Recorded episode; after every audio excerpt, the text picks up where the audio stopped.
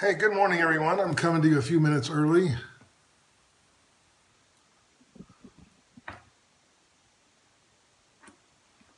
And I'm uh, not on my iPad, I'm on my iPhone. I hope you all are hearing this.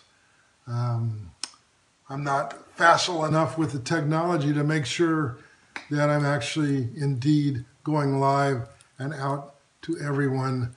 Um, maybe some of you out there can tell me how I'm doing, and um, and we'll um, and we'll uh, see if this is actually getting out to everybody. I uh, I uh, had a little um, I don't know what the right word is, but my iPad is not working today. Uh, I tried to sync it yesterday with my other devices, and it caused all of them to stop talking to each other.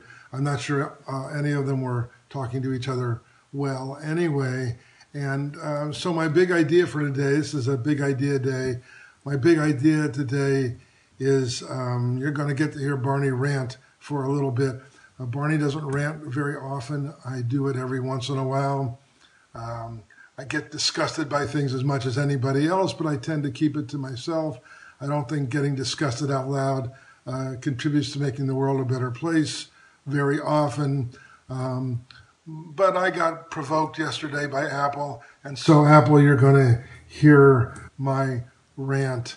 Um, I hope somebody at Apple is listening. Uh, I hate the fact that you make it so goddamn hard for me to sync my Apple devices. Uh, and I hate the fact that you update things so often that I can't figure out what the hell you're doing. And every time I turn on one of my computers or devices, I have to uh, deal with an update and I have to remember my passwords. And then you update things, and sometimes it works and sometimes it doesn't. And if I don't update things, nothing works. But if I do update things, I can't figure out what the hell is going on. So there's my rant. Um, I'm sick and tired of the number of updates that Apple uh, brings and the way you make us uh, do what you want. You've got it the wrong way around. And I'm telling you right now, if you don't change your ways, if you don't think about what you're doing, and if you don't find a new way of doing things, you are not going to be able to stay in business. Nobody stays in business unless they take care of their customer. And you're not taking care of me, and you're not taking care of millions of people out there who are sick and tired of all the changes and all the updates. Uh, the technology is wonderful. I applaud you for bringing such fabulous technology to people, um, but the updates are ridiculous, and I would like to see you change them. So there you go. There's my rant.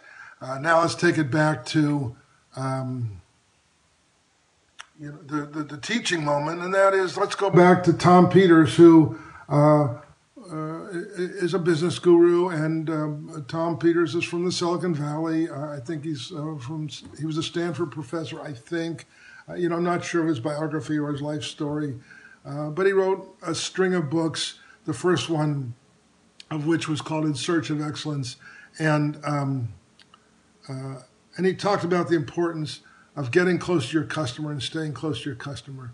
And uh, for that reason and that one reason alone, I think it's one of the best business books ever written. Uh, it's a little outdated now because he uses a lot of examples from that period, uh, the early 80s, uh, to talk about um, the points he's trying to make.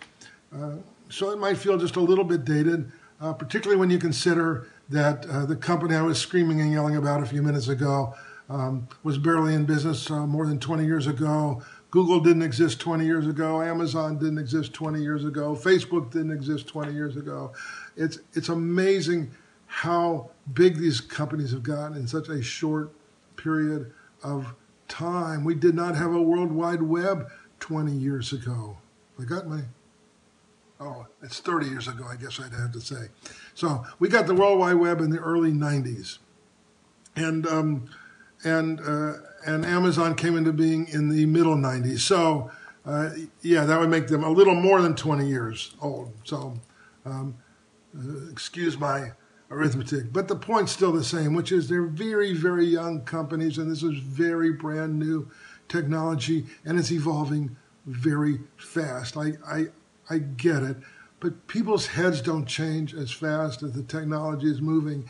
And the technology companies have got to come to grips with that because uh, if they don't, they will lose touch with their customers. And the minute they go into this bubble where they think they know more about what I want than I do, I'm telling you, Apple and every other technology company, that's the beginning of the end. You will lose your customers.